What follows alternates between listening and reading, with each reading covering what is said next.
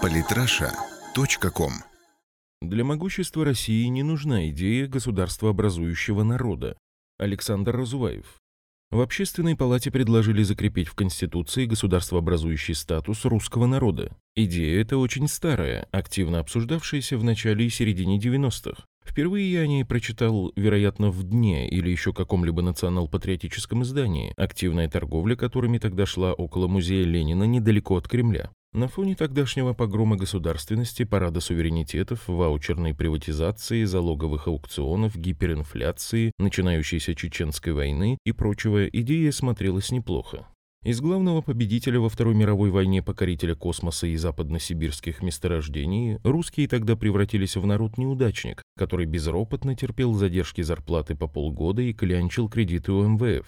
Действительно ли Конституция 1993 года была принята всенародным голосованием или власть помогла и в этом, никто толком не знал. В такой ситуации государствообразующий статус титульной нации должен был удержать страну от распада, а саму нацию вдохновить на исторический реванш. Да, в общем, и сейчас, когда Российская Федерация стала успешной и состоявшейся буржуазной страной в идее государствообразующего статуса, для русского народа в принципе нет ничего плохого, если, конечно, под это дело не вылезут из своих нор различные нацисты и любители французской булки с требованиями упразднить национальные республики, всем поголовно каяться перед Николаем Кровавым и учить церковно-славянский язык. Однако власть у нас умная и, главное, рациональная, так что она вряд ли допустит маргиналов и откровенных нацистов до конкретного принятия политических и экономических решений. Вместе с тем, идея внесения таких изменений в Конституцию в целом мне в текущей ситуации кажется очень вредной. Вредной, конечно, в том случае, если мы хотим построить империю, а не русское национальное государство. Если мы имперская нация, а не поляки, болгары или прибалты. Говорить о величии России можно сколько угодно, некоторым, в отличие от ельцинских времен, сейчас даже за это платят деньги. Однако практика и конкретика, как всегда, намного жестче и проще. Глобализация состоялась, то есть на нашей планете уже существует глобальный рынок товаров, услуг и капитала. Игнорировать это невозможно, соответственно, наша задача занять достойное место в новой реальности. Хорошо известно, что экономический центр силы – это по грубым подсчетам минимум 200-250 миллионов человек, русских или россиян, если шире мягко сказать, несколько меньше. Две мировые войны, революция, перестройка, перестрелка – все это не прошло бесследно. Так что, по моему мнению, без союза с тюркским миром никакой новой империи не будет. Только наша империя – это равноправный союз народов, а не, как принято в Европе и частично было в романовской России, титульная нация и остальные индейцы.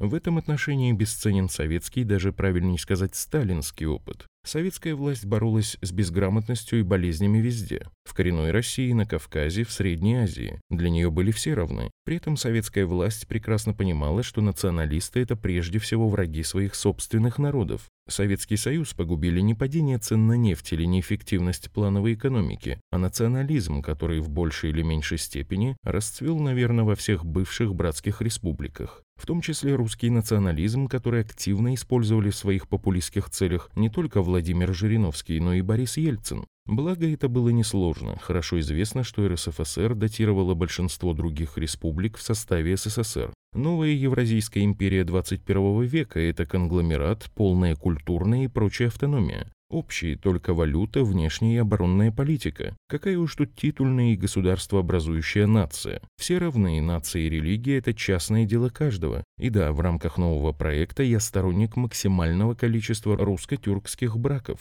Дети от них получаются очень умные и честолюбивые, говоря экономическим языком конкурентноспособные в глобальном мире. Уже сейчас их достаточно много на улицах Казани или Алматы, да и в Москве. Есть точка зрения, что для создания новой евразийской нации не хватило одного поколения, и у нас однозначно остается шанс это исправить.